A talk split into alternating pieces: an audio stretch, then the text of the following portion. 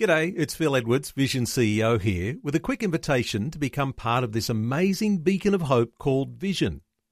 Together we can put our love into action to help people of all kinds build or rebuild their lives on the truth of God. Please consider the part you can play during our upcoming Visionathon appeal, remembering that it's your support that makes Vision possible, including this podcast. Audio on demand from Vision Christian Media. There's one part of the Christmas story that we almost never focus on. There were, in fact, two babies born around that time. Jesus and, well, who? Who is the other one, and what was he all about? Hi, I'm Bernie Diamond, and welcome again to A Different Perspective, as we chat about, yeah, you guessed it, Christmas. And do stay tuned, because in just a few moments, I'll be telling you about Christianity Works' free daily devotional. It's called Fresh, and it's all about helping you draw closer to Jesus to become all that He made you to be. Don't know about you, but I've always been puzzled by something in this whole Christmas story thing. It seems like such a simple little story, Christmas.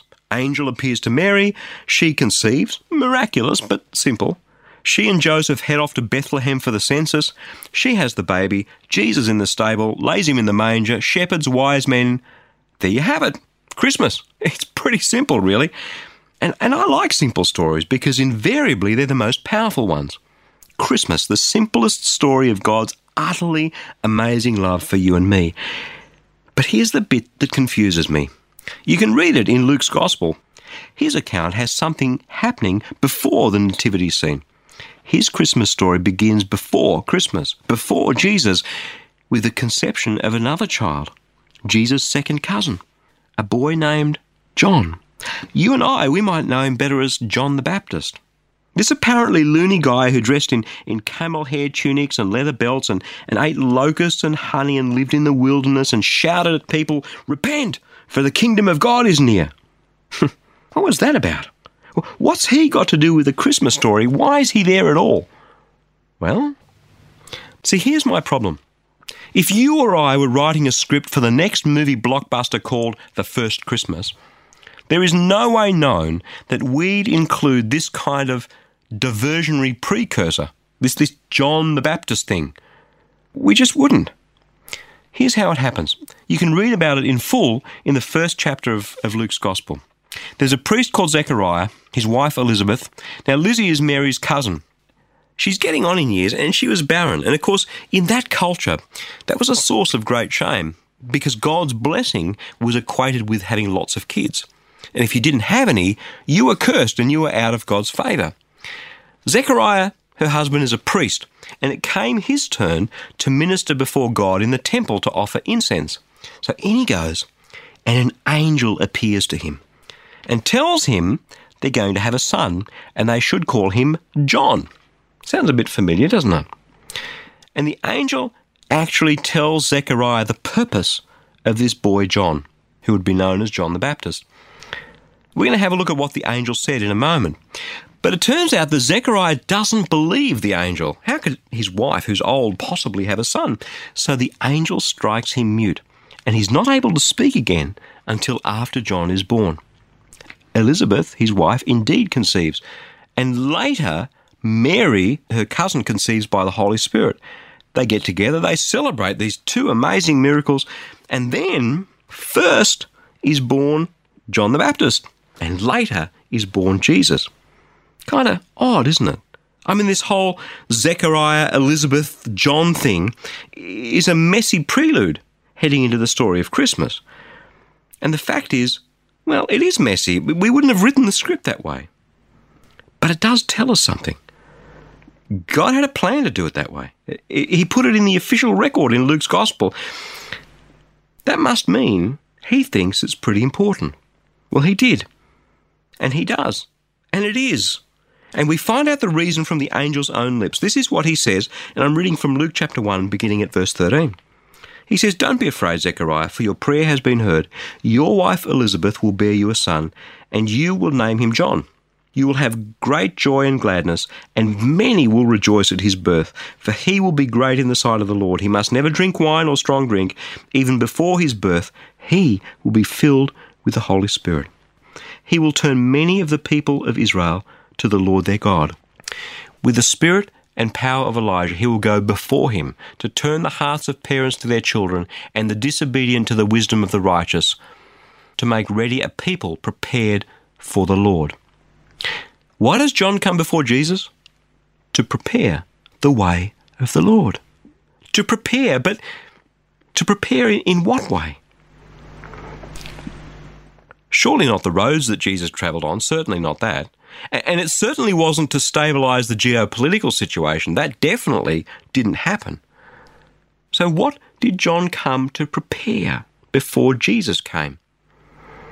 The way into the hearts of God's people.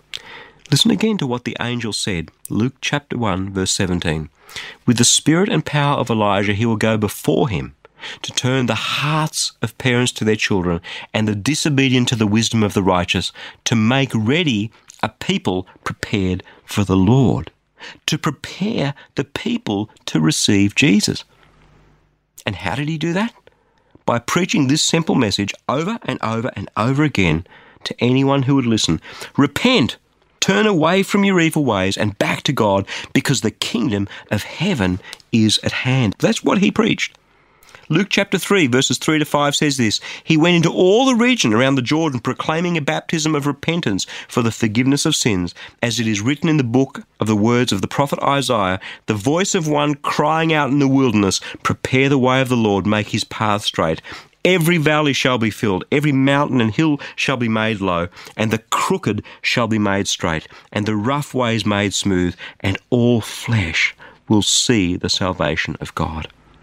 See, God knew his people weren't ready to receive Jesus. Why? Because their hearts weren't open. They were closed. They turned away to their own selfish ways. God's people had strayed off into the wilderness, goodness knows where, and before they could even begin to get the whole Christmas thing and receive Jesus into their hearts, God had to do a work in their hearts. And this preparatory work had a purpose, to make ready a people prepared for the Lord, so that they would see the salvation of God. John came before Jesus because unless the people's hearts were opened, they would never see the salvation that God was sending them in Jesus. Until John pointed out their sin to them and God used John to turn their hearts back to God, they wouldn't even realise they needed Jesus to save them. And you know what I think?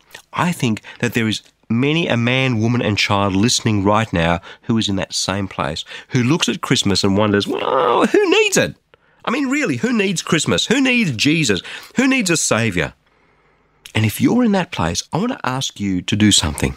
As you've heard this simple story about John the Baptist and how he came to prepare the hearts of the people that Jesus would touch with God's love, I want you to ask yourself, what does my heart look like? Is it closed in its own self-sufficiency and pride, or is it open to receive Jesus? Each of us falls short of the glory of God and his perfection. And deep in our hearts, we know that. We just do. And maybe you're in that place.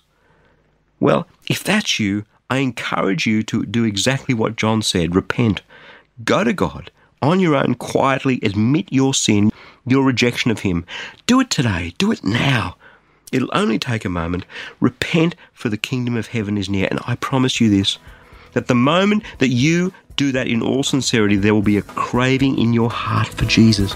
He will switch the light of his understanding on in your heart, and you will know how desperately you need Jesus Christ. And Christmas will be a whole new thing. It'll never be the same again.